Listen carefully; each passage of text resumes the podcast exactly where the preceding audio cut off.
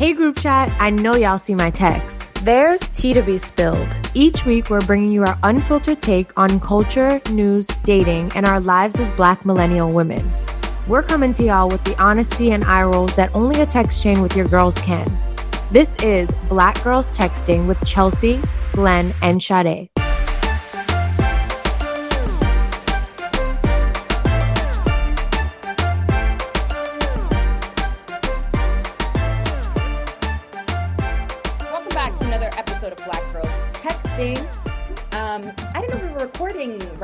So you know we're just jumping into it. It's me. I'm here with Bed-Stuy Brat and Chelsea Pinky.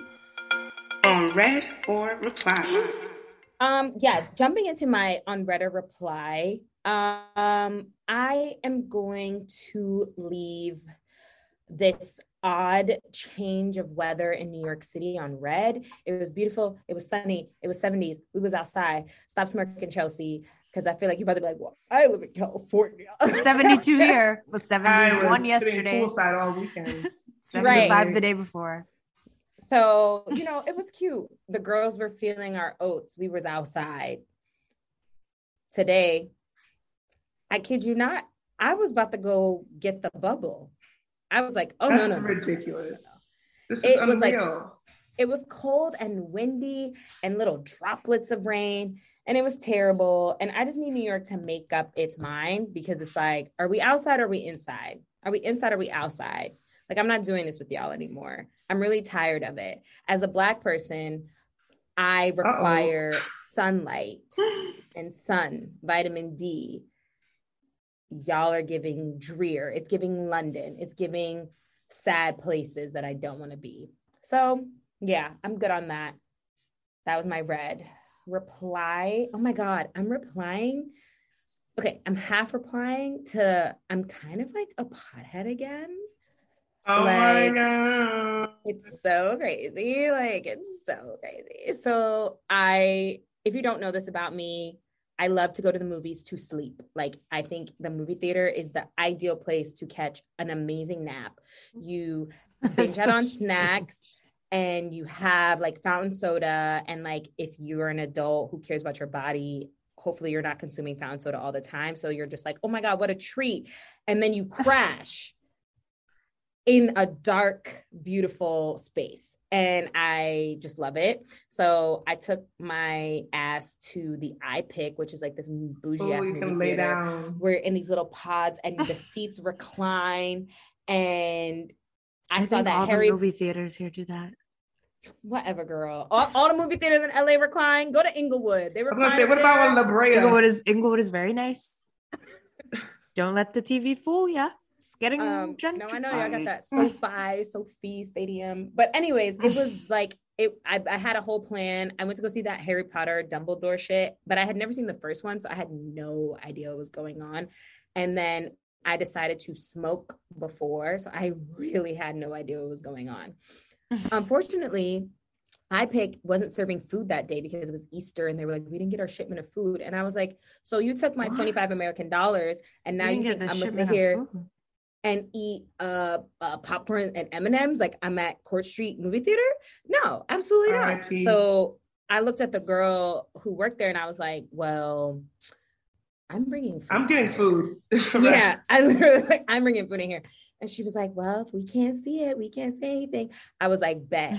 Why did we go to a PF Chang's?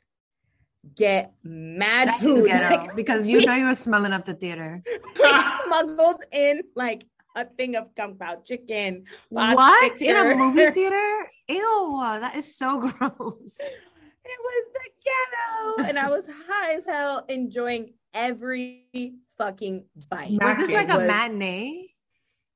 It's like 7 p.m. and you're in your oh little Oh my pod. god! Oh, you what lucky, day? I, Like you on lucky I wasn't sitting next to you because I would have been like, "Who is? What's that food?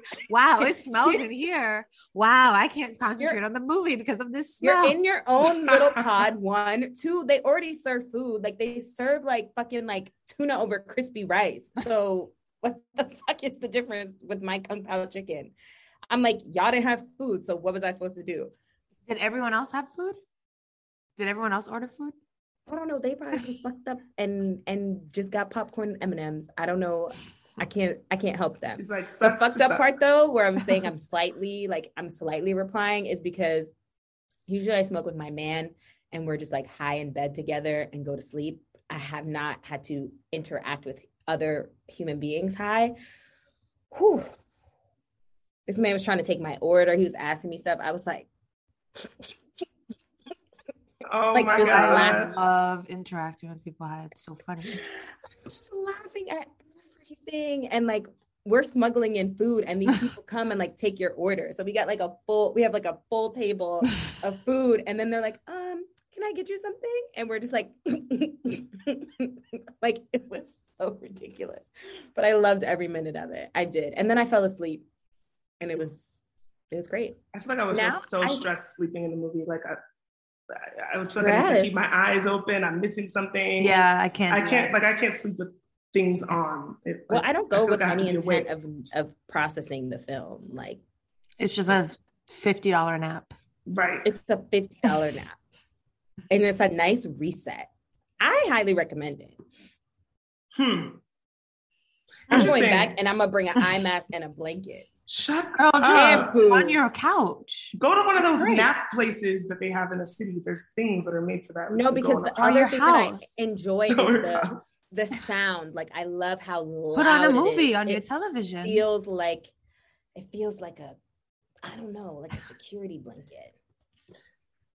I'm willing to entertain this. I guess. I don't know. I feel you got to be high for it though.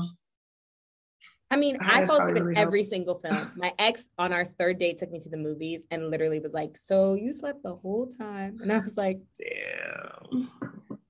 It's like without fail, I'm knocked. Can't take her. I like can't nowhere. sleep in a movie and I can't pee. Like I will literally squeeze my pee in. You won't pee? because, no, because I don't want to miss the movie. Oh nah. Mm-mm. But yeah, Mm. so that's that's my story. And Oh, now well. I'm gonna go home, smoke my little joint. Mind you, I could take like three hits. It's hilarious, and go to bed. Can't wait. I did have some edibles recently, and it was amazing. I had the Really? best sleep of my life. It was fantastic. I felt on Well, you know, um, in California, you can just like go to the corner store and like there's weed. You there's could go to the corner store in. Brooklyn, girl. They yeah, got- but you you you want that um synthetic uh weed that they sell at the corner stores in Brooklyn? they be Who's buying like- weed at a corner store in Brooklyn? honestly, they're really getting out of control. They be having these little stores. They call it like Zaza Land. I'm like, they "Shit, do have ghetto." those, and they'll be like mad colorful and have like little like animated weed nuggets and shit. Okay, but for people who are new to smoking, I don't suggest going to a place like that. It's unregulated and it's dangerous. There's Here Mother Chelsea. Ronald Reagan Pinky. Say no to drugs. um, yeah. Well, good for you. I'm glad you've joined the weed gang. Thank you. I don't think I will smoke weed with any of y'all. I think I'm just going to keep it to my small little confined experiences. I think that's good. Who said we wanted to? Sh- I wanted to share my weed, anyways. I'm just saying, I still notice the like little bits of anxiety at times, and then I'll be like, ooh, ooh. that is so interesting. Maybe you just like haven't found your your right strain. I don't know. For a moment, I was like on Instagram and I was like, wow, everyone is ugly and awful and terrible people. Like it was really fucked up. It was like I went to this existential place about how Instagram is like full of vanity and sadness and everyone needs to go there for self gratification. And like, Oh, I don't know how my brain goes there. And that's why I don't smoke weed because I just be, it be, That's I be doing too much. like how I am when I smoke. I be doing Exactly. too much. Wow, I'm like literally the opposite. Like I said something and it's I know it's kind of fucked up because I think Rue says it in Euphoria and she's like I have to take drugs to be myself. It's fucked up Mm. to say that, but I'm like when I smoke weed, I feel more like myself. Like I just feel relaxed, calm. I actually have no anxiety. like Yeah. it just feels great. I'm like, wow, I just don't care. It's great. It's funny because I'm sorry that this has now become a whole introduction about marijuana, but like when I was younger. younger, it was amazing. And I think now that I'm older and I get more like critical and I'm not normally a critical person, it's like the opposite. Whereas people who are like more anxious and probably like without weed are more like in the weeds of things, it's like it calms them down. So I don't know what the fuck happened. All I know is I smoked two blunts to the face, hot box in a car in Hartford, Connecticut in 2012, and I've never been the same.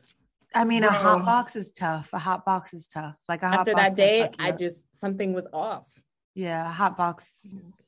I hit my bowl in my parents' living room and was never the same. Was by myself, tweaking. When you when you buy weed from the corner store, that's what happens. Land. No, right. maybe get some real weed.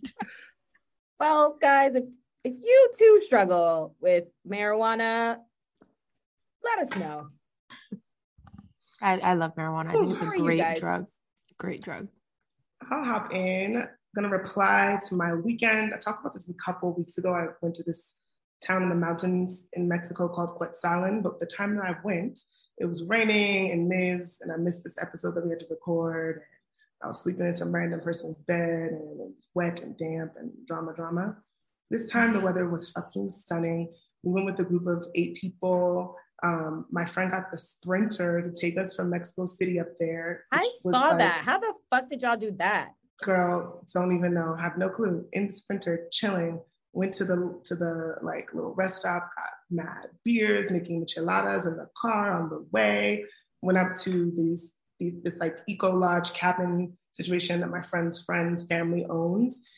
And for the weekend, he was throwing like a music festival there, starting Friday night, Saturday night, and then Sunday was like a day party and we were like jokingly calling it Quetzchella because last weekend was Coachella. So the first night there was all these different DJs. A couple people in our group were DJing, popping ass music. The next day there was a um, cumbia band that was like a ten person band.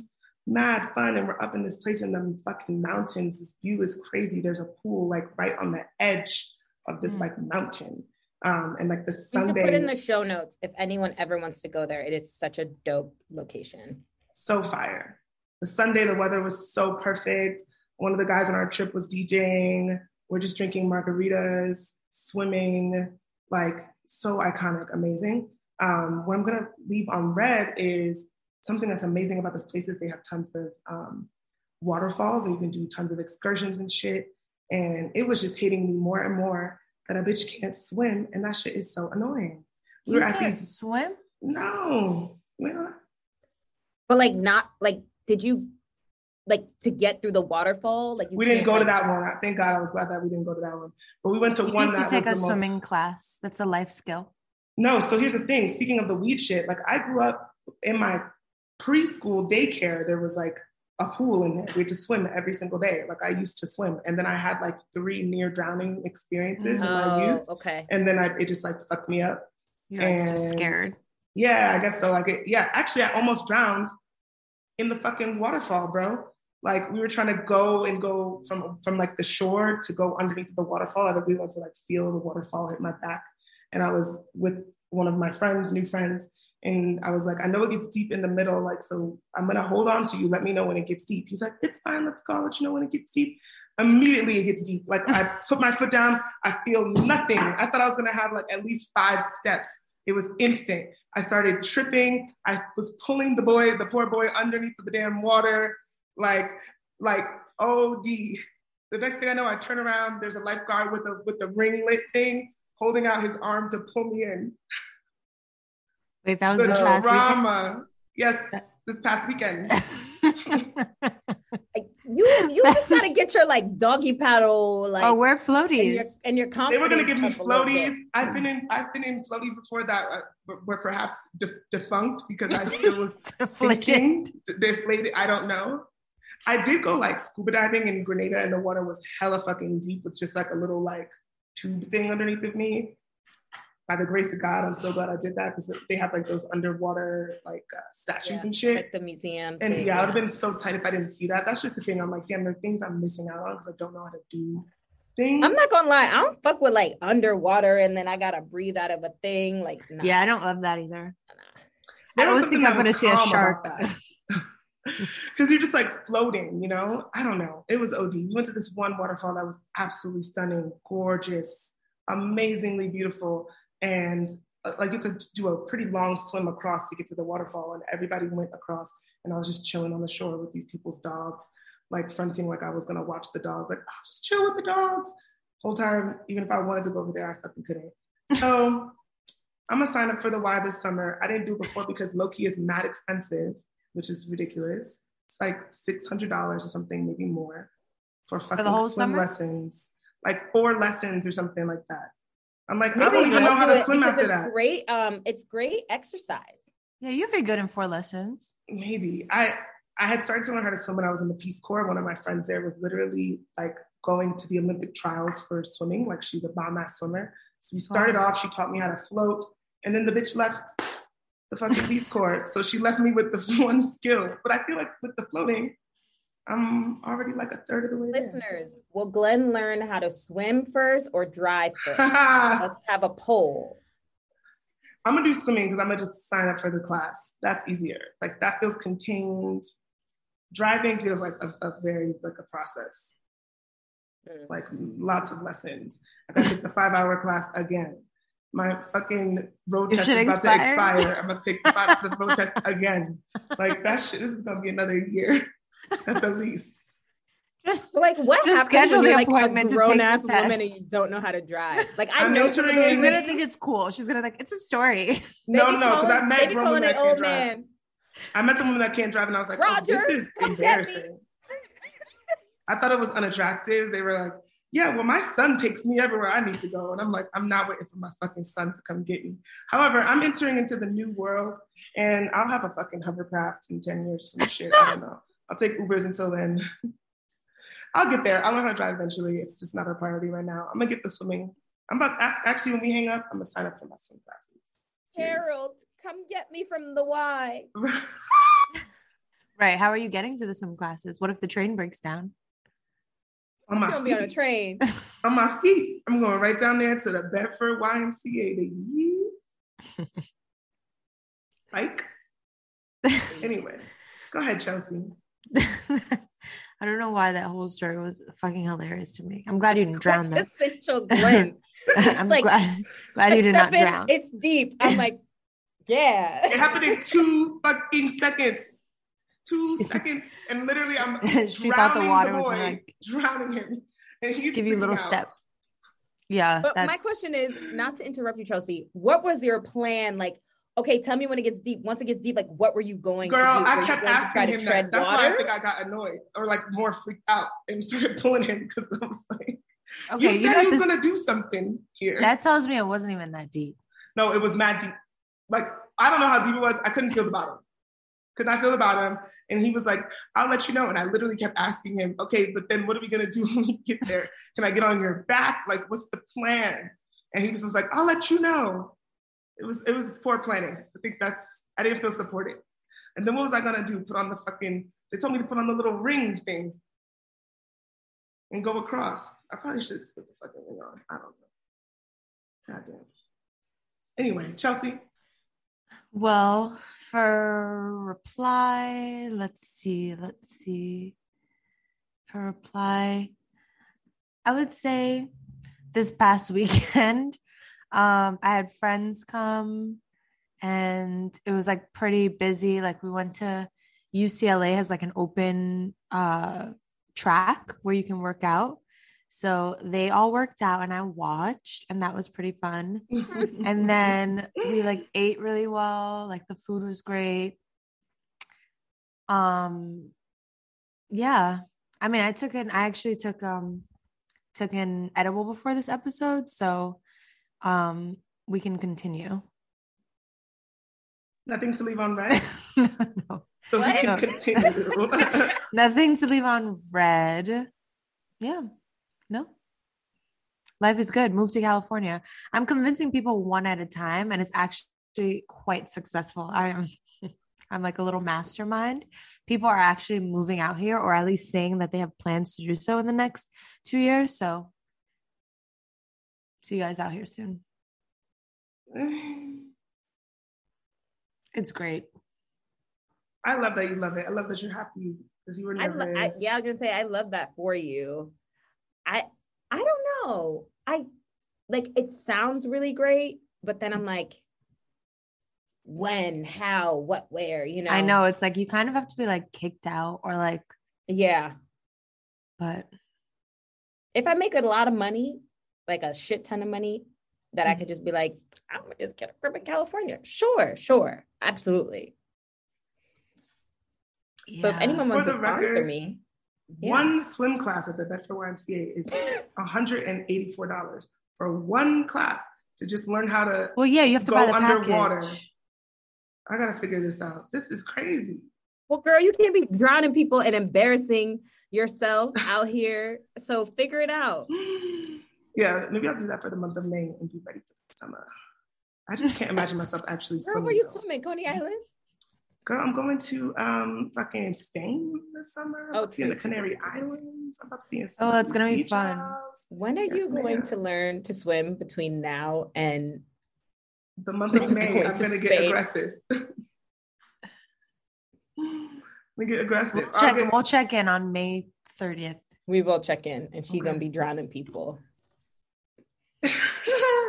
Anybody have a hotline bling? No, I do not. Oh, look, Chelsea thinking. It's not really a hotline bling, but I've been getting like strange text messages from people. What did Um, say? The last one, the last one says, "Hi, want to come over? cum. I was picturing movie night and a surprise ending after. you must be kidding me. Kind of hot. Who the fuck is this? Oh my god, is this? So I wrote, "Who is this?"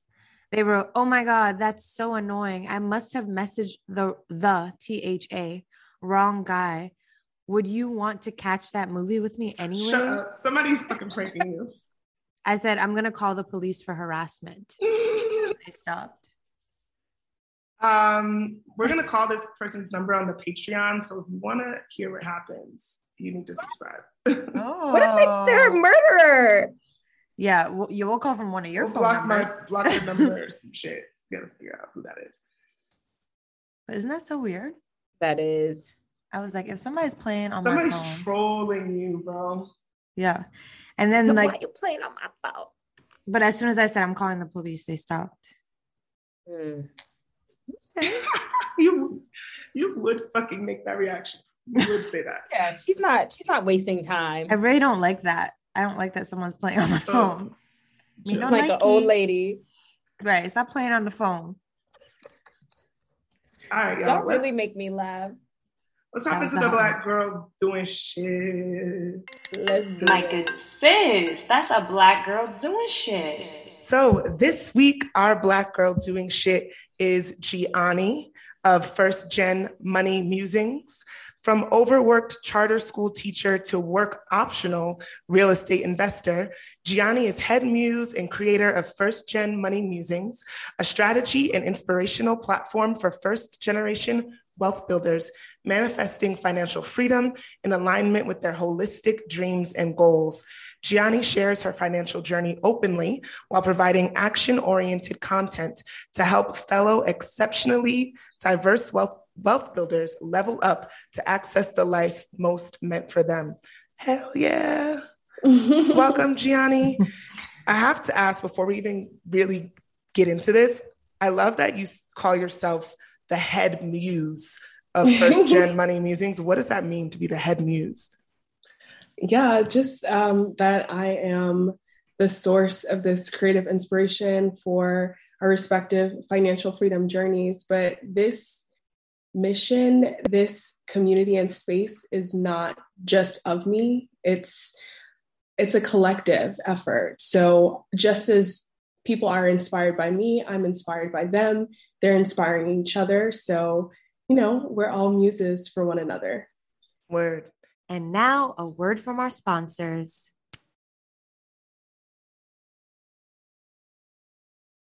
Now that spring is well underway, let's swap out the winter look with a spring refresh. Our friends at Ulta Beauty recommended a few of the following must haves. Starting with the eyes, Juvia's Place Allure 3 eyeshadow palette. Indulge and be intrigued with Juvia's Place Queen series, which holds six shades in each palette. That will give you a bright and refreshed look. Next, check out Black Opal True Color Skin Perfecting Stick Foundation with SPF 15. It comes in 21 shades. This long wearing foundation delivers full coverage with a velvety finish to define your natural features. Complete this initial spring refresh with Mented Cosmetics lip gloss. These lip glosses are buttery, smooth, non sticky, and perfect for day to night wear. And they come in seven colors. But remember, this is only the beginning of your spring refresh, so head over to Ulta Beauty and shop now, in store or online for all your essential spring refresh looks. This episode of Black Girls Texting is sponsored by This Is L. This Is L is period care inspired by nature. L. tampons contain organic cotton without the organic price, and they have a 100% organic cotton core. L is the number one cotton brand in feminine care in the United States. And I can let you know that all of our group chats are talking about it. Actually, just the other day, my homegirl came over and she saw my box of This Is L out in my bathroom and she literally screamed and we had a nice little key about how much we love the brand and how much using it makes us feel like we're doing something good for the earth and also makes us feel good that we're not putting something in our body that can be harmful. So uh, we definitely suggest that you check out This Is L. Go to This Is Hey group chat, it's your girl Sade, and y'all know I am the queen of self care, and I'm about to tell you more about how you can spring forward into the new season feeling good. This spring, I know we're all craving a getaway and some much needed time off to reconnect with ourselves. Whether you're going far away or sticking closer to home, the getaway you're dreaming of is closer than you think. Take a real spring break at European Wax Center. European Wax Center are the experts in waxing for everyone. When you visit a European Wax Center, you get the best of the best. Their certified wax specialists are expertly trained in prepping, protecting, and pampering your skin they're going to make you feel brand new. So don't wait for summer to get away from it all and recharge. Book yourself a moment of smooth with the wax experts. They even have an online booking system that makes getting a reservation super simple and forward, and an app you can use. It's the EWC app to book your waxing service. Take a real spring break and book yourself a moment of smooth at European Wax Center. Make a reservation today. Your first wax is free. And now we are back with more Black Girls Texting. All right, y'all. It's time for the group chat. And now let's get into this. Tell us about your journey from the classroom to work optional real estate investor. Because I remember when I first met you, we were both teaching and kind of like lamenting on all of the craziness that it is. Love the kids, but like the checks aren't always hitting, the flexibility is not always there. So, like, what made you leave and what was that journey like? Yeah, so pretty much it's so funny. It started in, I want to say, like 2018. Uh, had just moved into a new apartment in Bed-Stuy with one of my classmates from Columbia. And um, she's white, but she's from a financially marginalized background. Um, and we had to share our finances when we were applying for the apartment. And she actually worked for a nonprofit, I believe ACLU.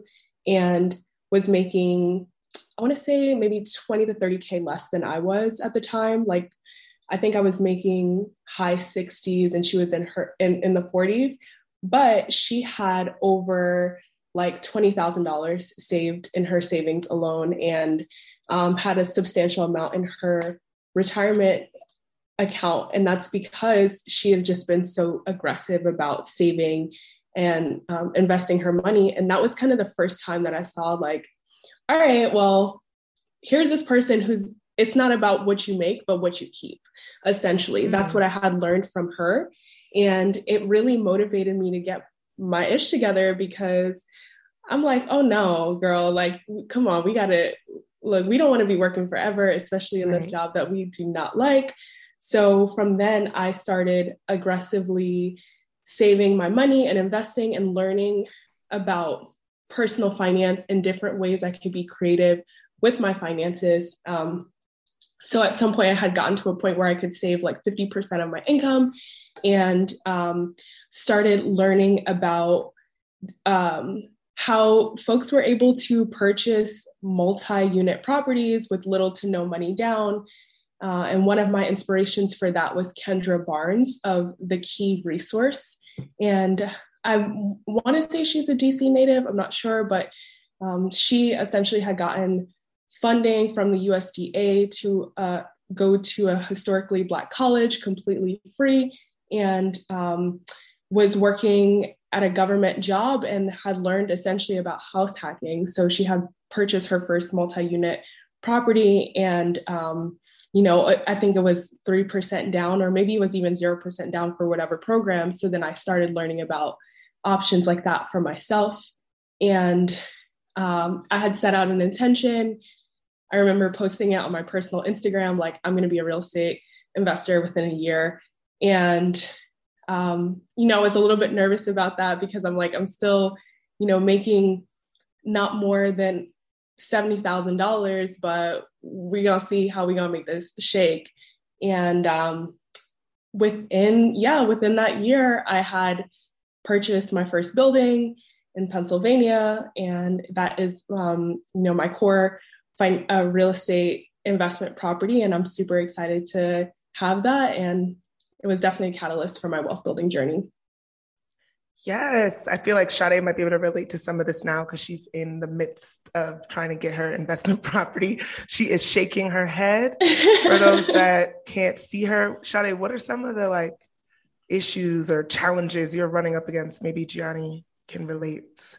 Or yes, or give me some knowledge. I mean, I think the hardest mm. thing, and that's why I'm so shocked in terms of like the income you're making is that there's a lot of money that goes into real estate like upfront that like I think a lot of people aren't transparent about. So you think like, oh, okay, like I get this loan, and then like people like speak of these like vague closing costs mm-hmm. and like mm-hmm. all these other vague things that you need to have.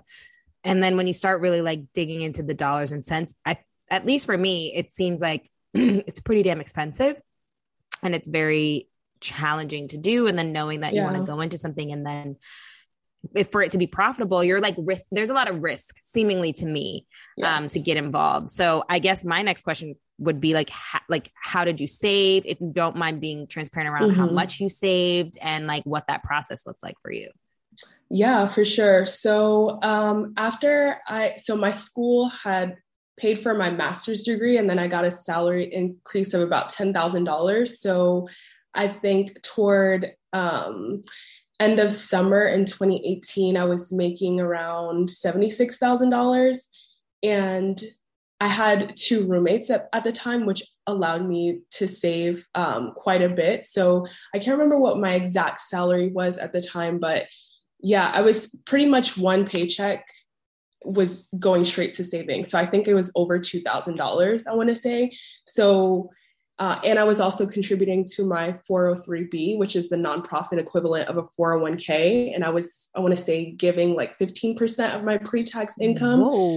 so that allowed me to like have, I mean, I was taxed at, taxed at a lower tax bracket because I was contributing a significant portion. Mm-hmm. Um, so I still had a good amount to take away. And pretty much, um, yeah, just, and I'm an aggressive investor as well. So high risk um, looking for a stock heavy portfolio um, with high growth. So, a lot of tech stocks, um, real estate. And yeah, I think my return on my portfolio during that time was like nothing crazy, but like a, about 30%. But, and I had a, um, I want to say like a three or 4% match from my employer. So, mm-hmm that allowed me to have like a substantial nest egg there. And I think I also maxed out my Roth IRA. So that's about 6,000 um, in post-tax income in the real estate market. And within that year, I had sa- just in my liquid savings, I think $24,000.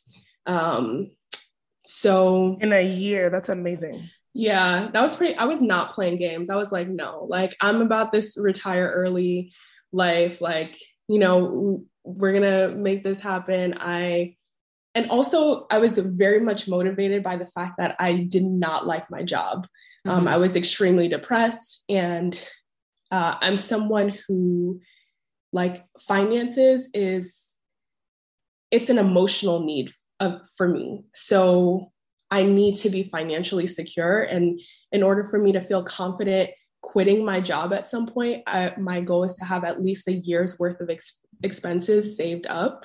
So that's why I was saving my money so aggressively. I was primarily cooking meals at home. Um, I was still going out with friends, but um, mostly to local spots, which was pretty easy living in Bed-Stuy. You know, like there's a lot of cute little spots in the neighborhood at the time, or if I'm going to take an Uber, sharing it with friends um, and pre gaming, you know, not buying drinks at the bar. Mm-hmm. But I did have a rule if it was a Black owned spot, I would buy at least one drink. So that was the only time that I was like purchasing alcohol. Um, and that was that was pretty much it. And then I started looking at property late 2019 uh, in Philly because I knew I was priced out of New York. Um, mm-hmm. And Philly was still affordable at the time. And so I was looking for a multi unit property where I could do a four, um, what's it called? What is a loan called? Oh my God. I don't know why okay. I'm blanking on it but it's the one where it, FHA loan. FHA. Me. I was like, yes. conventional FHA. yeah. FHA. So either the 403B FHA, which is a renovation loan, or just a standard FHA. Um, so I was looking for at least two unit properties. And um, what's interesting is with my credit score and the like the amount I had saved up, and um, I don't have I didn't have any um, commercial debt, so no credit card debt or anything like that. I did have about $15,000 in federal student loans, but because my um, interest rate was under my highest one was maybe like 3.8%. It wasn't anything crazy. Um, so I got pre-approved for for a single family, it was like 380 something, but then when I uh, said I was actually looking at multi units, it allowed me to be approved for more. So I think about half a million dollars is what I was approved for. Mm-hmm. Uh, and that's because they consider rental income as a part of uh, your your whatever your income would be. Right. So um, that allowed me to broaden my horizon, but I still wanted to stay, you know, closer to what I had been approved for for the single family, just to be financially strategic. And I saw a good amount of places. Um, there were a, a lot of great options.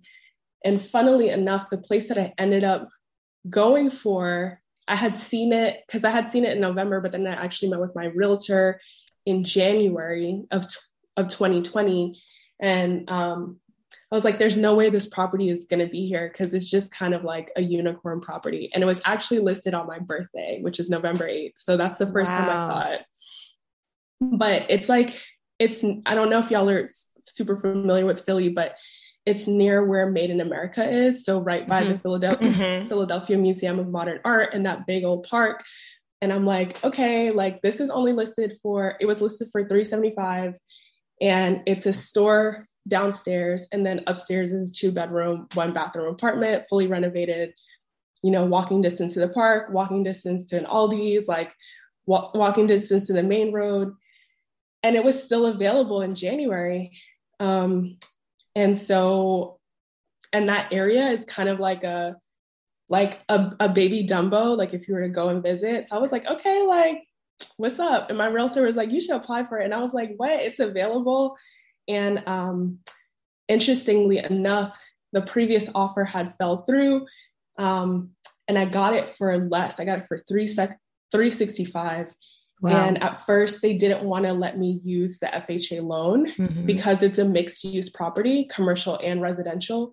And for FHA, the commercial has to be the smallest percentage of the entire property, but it was appraised at a rate of 51% residential, 49% commercial. And that is the story. I put down 11%, which was about $11,000.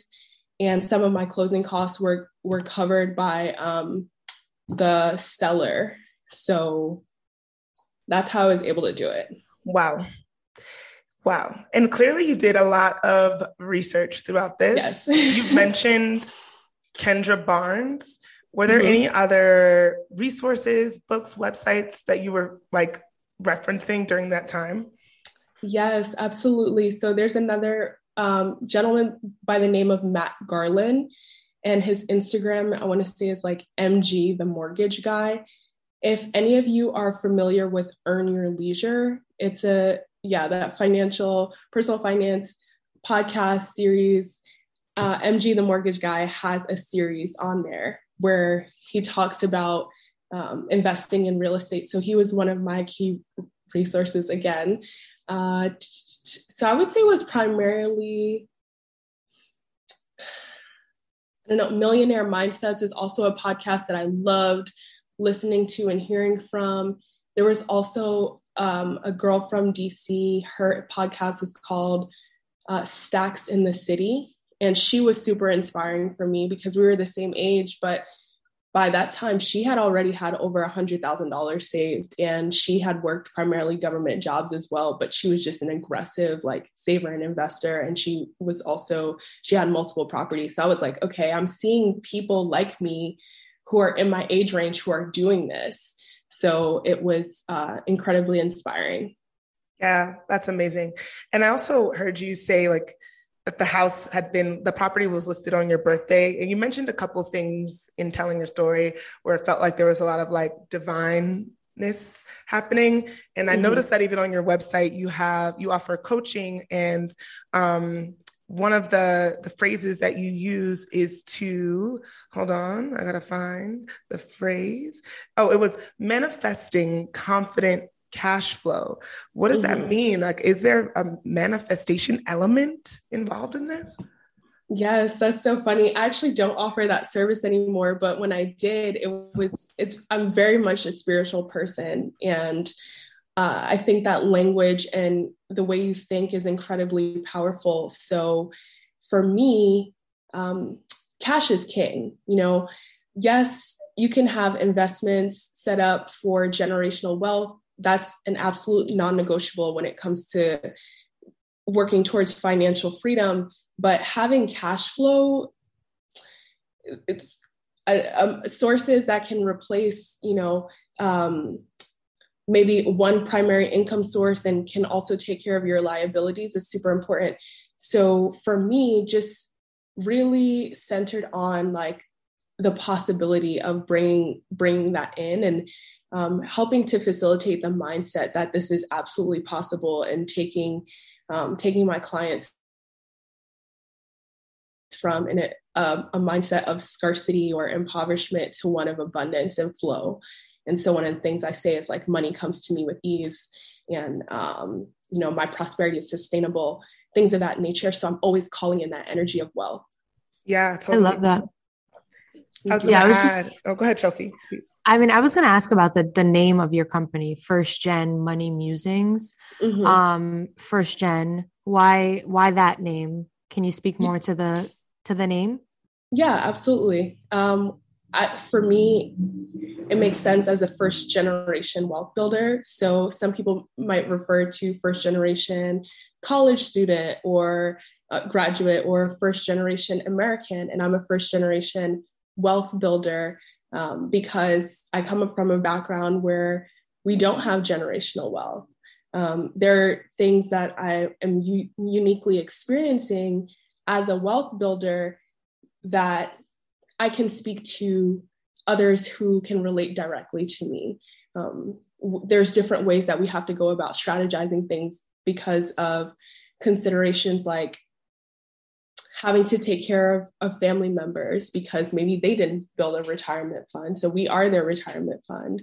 Or, um, you know, there's the idea of like the black tax where you might be helping out family members um, because you're the person who is the most financially abundant or independent, um, or having to think about things like life insurance for the first time because it's not commonplace, or um, developing an estate plan. So, my musings or all my thoughts and things, that's where that name comes from specifically.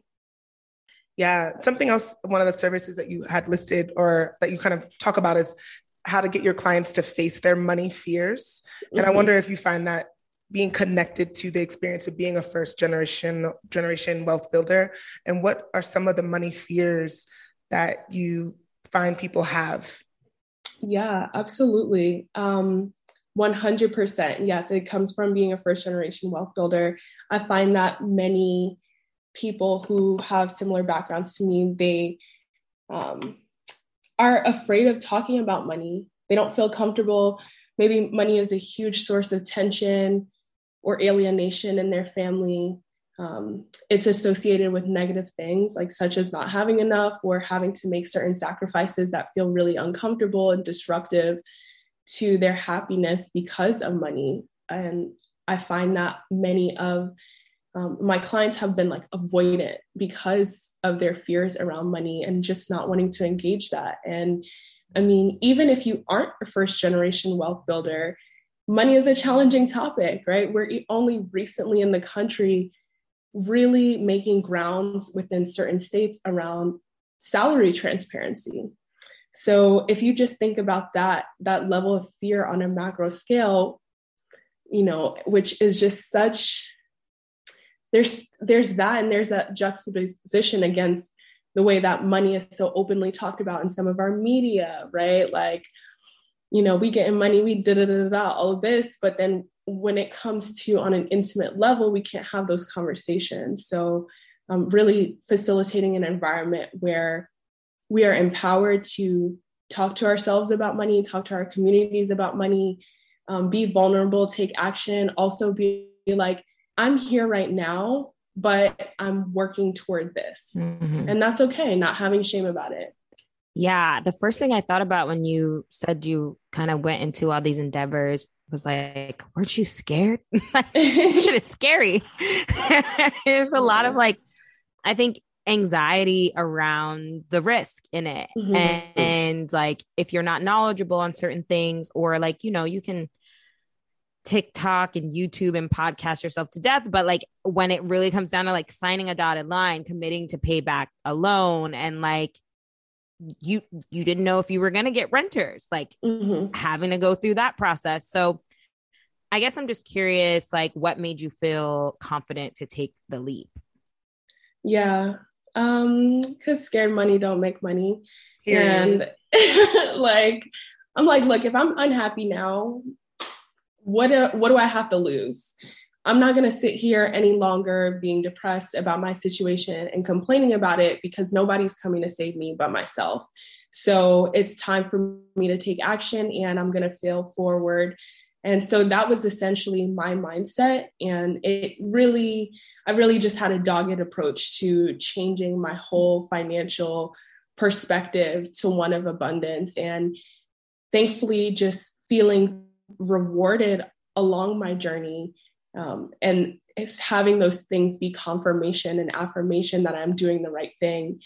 Uh, when I first started sharing um, about my journey on my personal Instagram, it was kind of crazy because I was just getting so much positive feedback and uh, things were just kind of blowing up. And I didn't think it was that big of a deal for me, especially at first coming from a school like Columbia. I'm thinking, well, my peers are all already doing this and maybe I'm the one who's behind. But then realizing that actually mm. that's not true. Many of us have uncomfortable relationships with money. So it's it was really helpful for me to be sharing my journey. And when you think about creating wealth and like down the line where you want to kind of arrive, what does the lifestyle look like for you i guess so because i'm thinking mm-hmm. about when some people say that you're going to build wealth it doesn't necessarily mean that you're like spending a bunch of money going on trips buying bags it's about like having your savings and mm-hmm. you know like so what kind of lifestyle do you envision yourself having or like what are you working towards yes absolutely so i'm going to quote one of my friends my good friend sania of Flynance. I'm not sure if y'all are familiar with her brand, but she's an amazing Black wealth builder as well. We're from the same class here at Columbia. And she says, I'm all about my big, obnoxious bag. And I'm here for it, you know, like us just leveling up our money, having pretty much everything. So yes, we have the foundation foundational um, financial solvency and that aspect taken care of, but we also want to enjoy the luxuries in life and have our assets be funding those things. So yeah, I want I want that nice trip to Monaco. I want that, you know, um, first class to Tahiti and all of that. And I also want the option to completely opt out of everything, meaning I don't I want to retire from corporate within a few years. So that's something that I'm working toward. And um, yeah. yeah, having having access to time wealth. That's one of the most important things to me.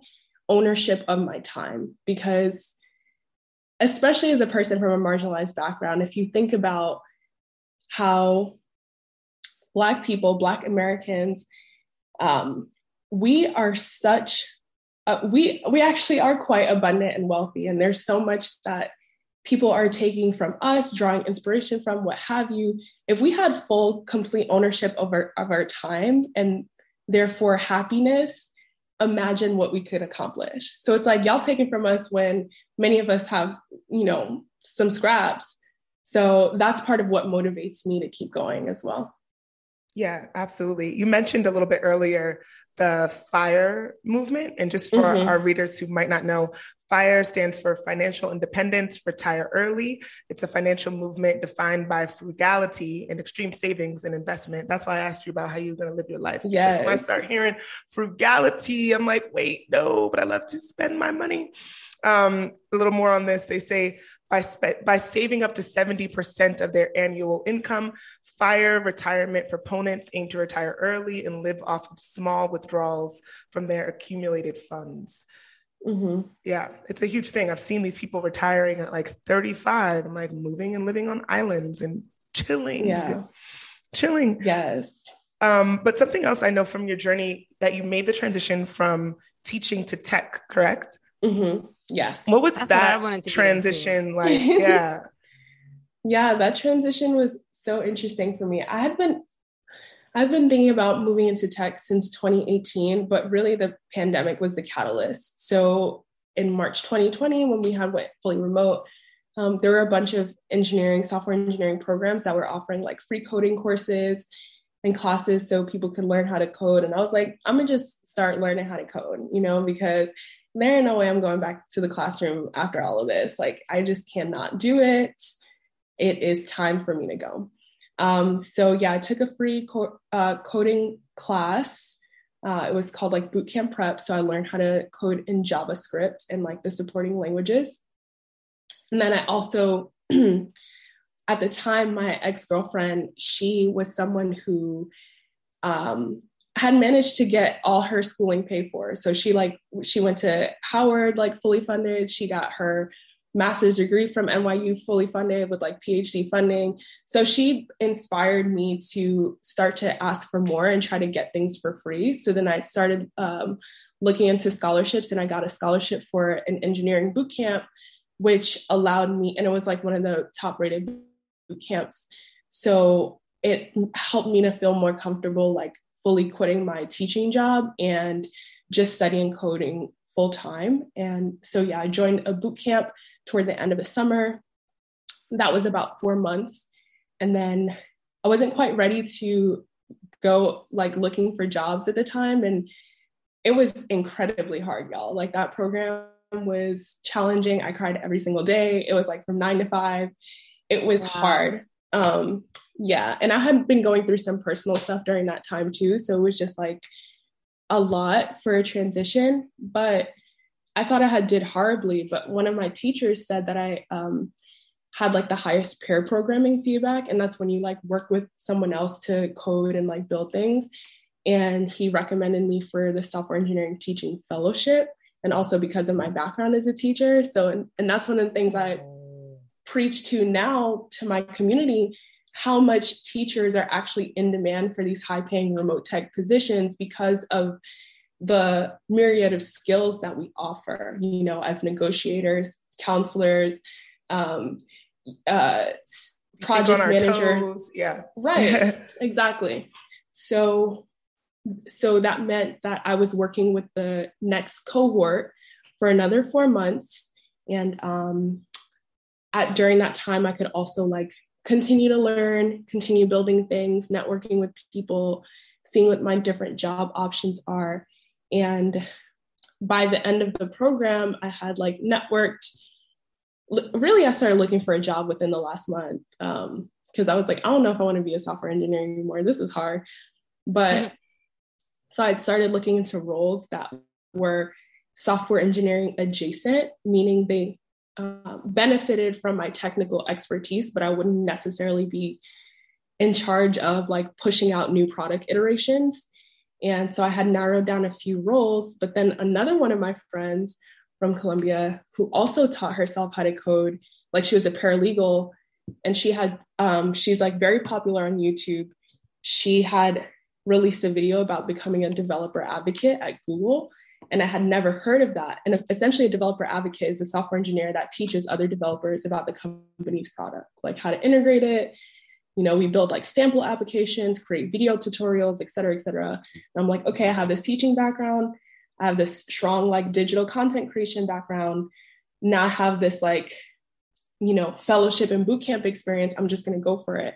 And I actually started hearing back from a lot of great companies. And long story short, within three weeks of me finishing my fellowship, um, I had accepted an offer. Um, and I work at Zoom now as a developer advocate. Lit. Yeah, I was gonna say, um, I get I, all of us work in tech. Like Chelsea, do you you work in tech, right? Yeah, absolutely. Um, um, no, but I'm saying that to say that you don't necessarily have to code or do like technical things to get a job in tech. Right. Um, and I wonder what are some of the perks and benefits that you found in working in tech that just made it a like compelling industry? Yeah, well, one, the money. So I'm like, there is okay, there's no cap on this bag, and I love that for me. Um, additionally, it's a, a industry where you can you're rewarded for learning. So the more that you learn and uh, develop in your subject matter expertise, like the more you can earn. And that's not the case for being a teacher. You know, I was a teacher for four years, I had my master's, doing all these different things, yet I wasn't seeing that level of growth and it was completely stressful. I also like that working in tech is location independent. So it allows me to travel and, um, you know, still make the money that I'm expecting to make uh, my hours are pretty flexible because I know that I have like in demand skills and that I am an asset to the, the company. And that's also part of why I went the software engineering route. I didn't know about all of the other types of positions that exist in tech, but from my own confidence, sometimes I have to do things the hard way because I'm like, I need to be over prepared if I'm making this leap. So let me get the hardest thing out the way first, which for me was software engineering. And um, then if I, that didn't work out, at least I now have this technical expertise where I can translate all of the things that sometimes scare and intimidate people, and I can be an asset in that res- regard. So, um, yeah, I've been loving it. My benefits are great. I love my team. And it has really allowed me just a level of happiness that I have never experienced before.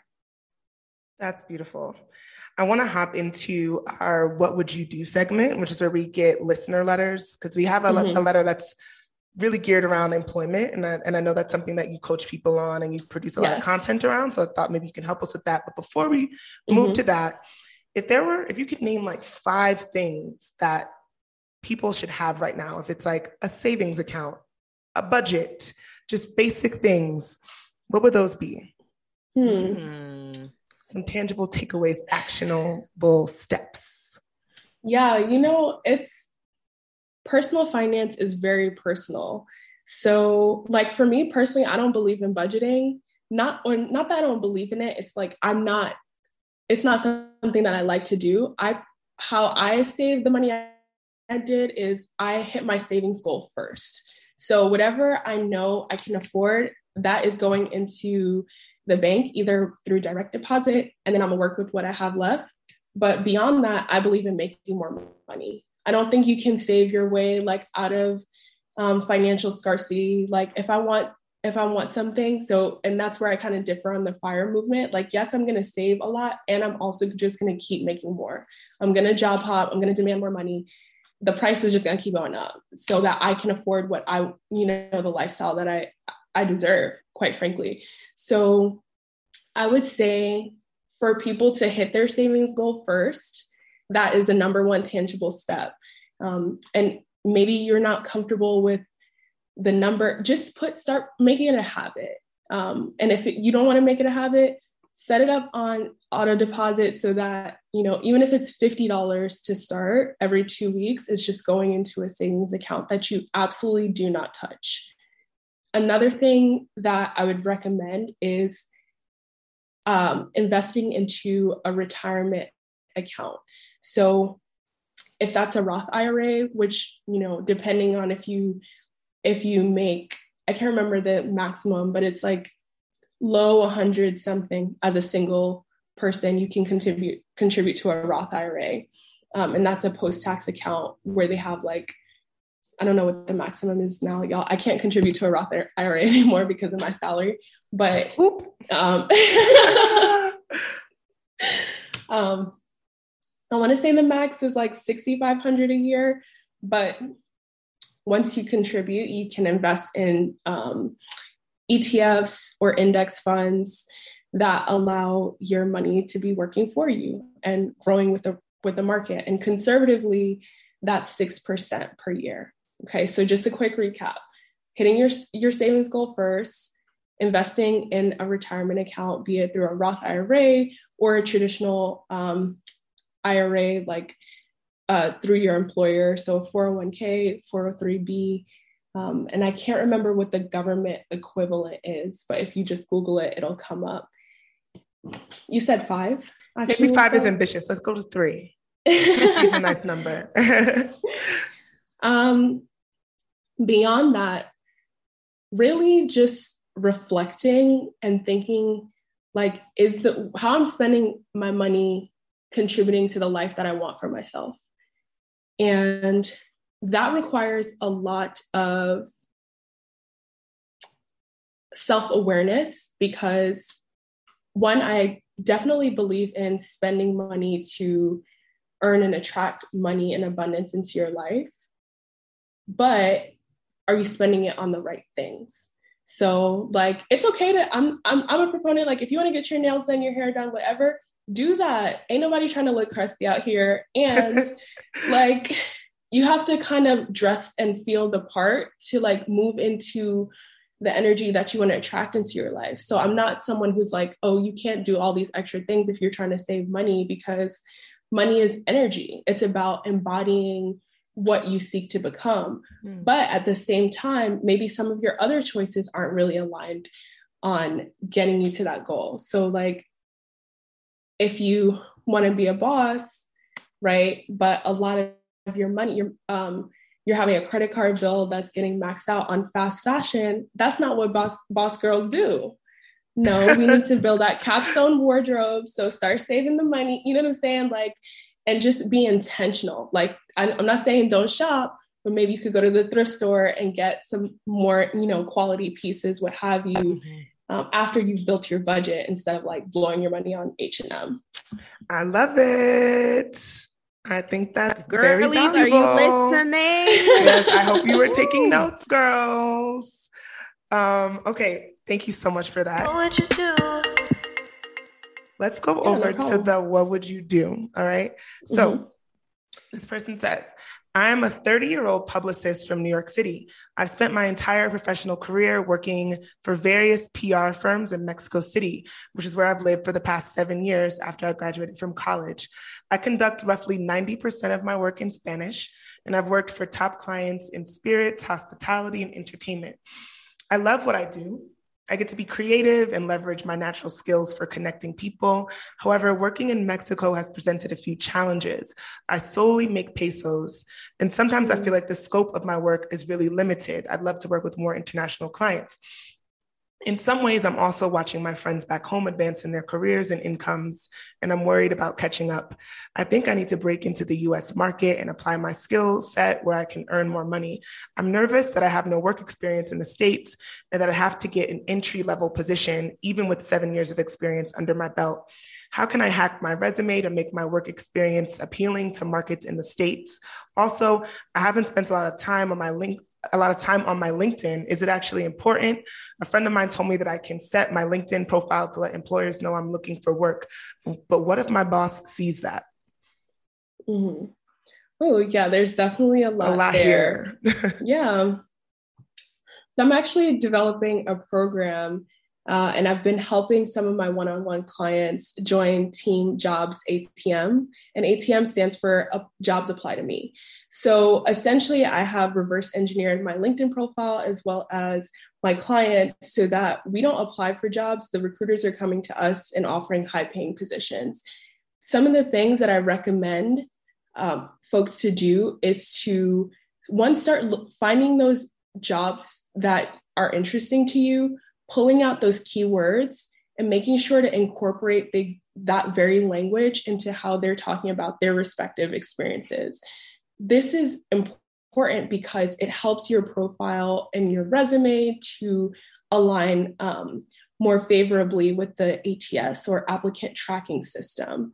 The higher you score, the more likely a recruiter is to reach out to you and they see you as this position, right? So that's one thing making sure that uh, this person creates an optimized headline for the respective roles that they're seeking. So, um, you know, say it, I, I can't rem- remember everything that they said. I'm not really familiar with publicist work, but um, say they were interested in tech sales. So I would put two to three related positions. So my headline would say something like customer success manager uh, technical account manager, and account executive, right? All separated by like an individual line. And then all my experiences would speak to that. Next, optimizing their skill section to again speak to those very skills that they're seeing in the job descriptions. So you might talk about um, something one way like um, planning and development to um, make the system better, right?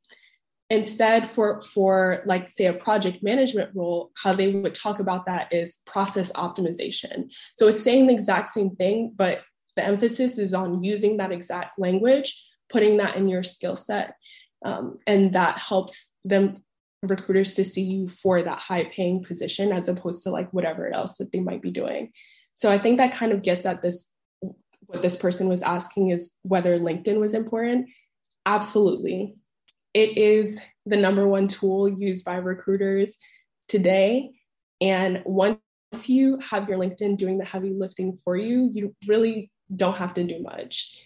For myself, I actually have to turn my open to work off because I get so many high quality um, emails or emails a day. Like right now, it's off, and I had three recruiters email me and three recruiters message me today on LinkedIn. So that's wow. a total of six. And they're from companies that you recognize. So that's what I'm saying, y'all. Get on Team Jobs ATM because I like to move with ease. I don't want to do do no heavy work. Right. Yes. So I'm all about deploying the strategy to, you know, have my experience speak for itself. Yeah. And on that note, I, you had posted something recently about like you don't write cover letters. Mm-hmm. Talk to us about that. How do you get around the cover letter? Because I can't stand cover letters. that was People really funny. for those? I know. Yes. Like, I do not write cover letters. I they do. They still ask. Jesus. LinkedIn has been my my success. LinkedIn and network. Yes.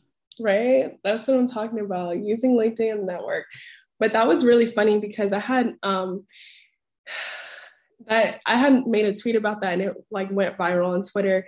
And it was because one of my friends had DM'd me asking if I had any of my old cover letters, like for her sister.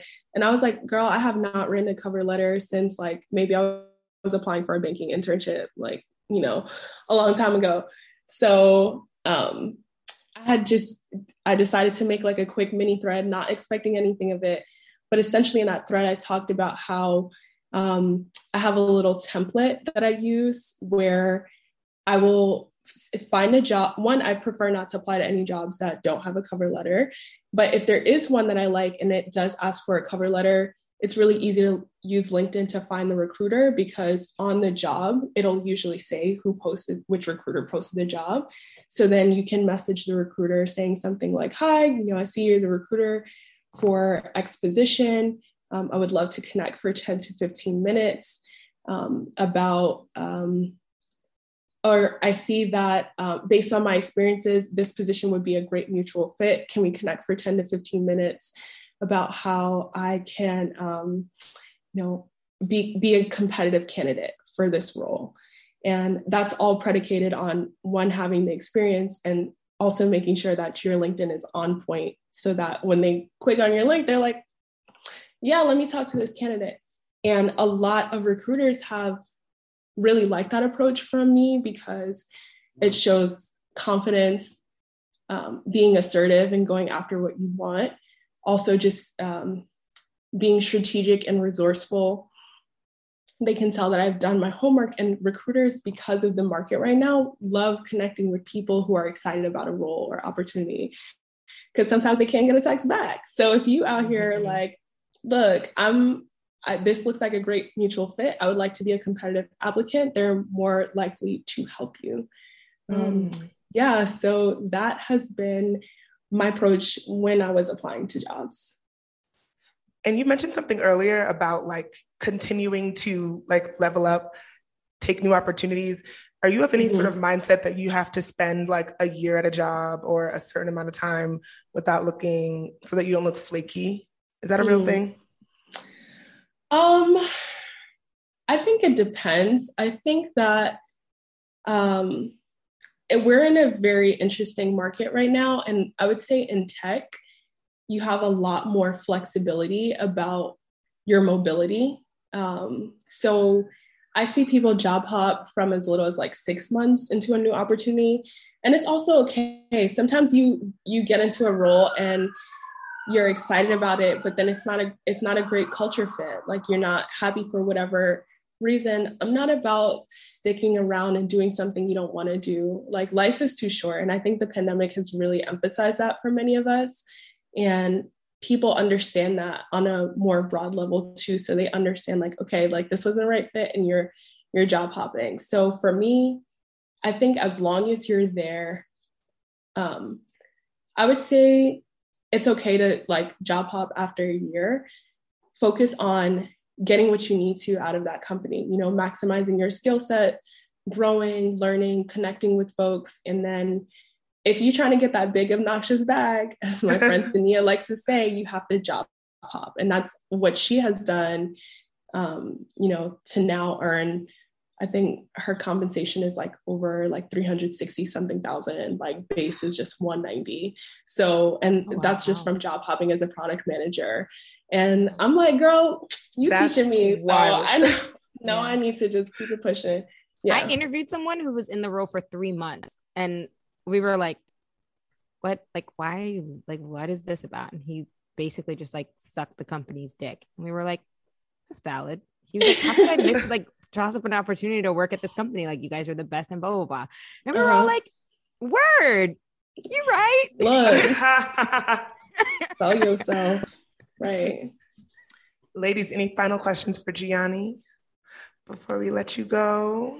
We we gonna have to exchange phone numbers because girl, yes. I'm gonna need the details. But yeah, like the questions I have would make this podcast be 10,000 hours. So you know, take it offline and I'll share book the her. tips.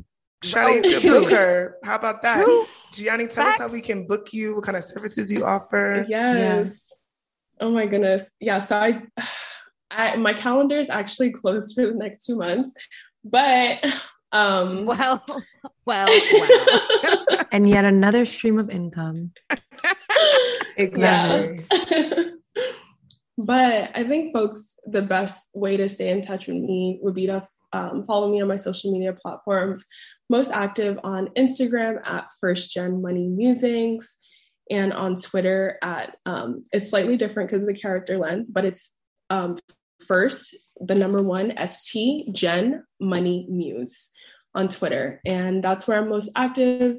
I will be releasing some uh, mentorship programs down the line. I'm actually in a new business development program to help me scale my business. So I'm super excited about that. And I'll have some new offerings coming shortly once I'm done with that to just help me spread spread that impact, lift as I climb. And you know, we out we out here getting to this bag and this financial freedom. A big obnoxious bag. Yes. Exactly. Thank you so much, Gianni. Thank you. This Thank was amazing. you. This really was. All right. All right. Well, that's the show. Follow us on Instagram at Black Girls Texting, on Twitter at Black Girls Text One, and everything else is Black Girls Texting. The Patreon is where it's at. Do we have any sweatshirts left for sale? The new ones? We do. You can still get some. Okay, I know we're sold out in some sizes and colors, but you can still get some. So head on over to blackgirlstexting.com and get some sweatshirts. Bye. Love you for listening. Bye. Bye, y'all. Thanks again for listening to Black Girls Texting. Make sure to rate and review this podcast wherever you listen and subscribe so you never miss an episode. Oh, and don't forget to text every group chat you're in and tell them to check us out. Follow your girls at Black Girls Texting, and we'll see you next week. Bye.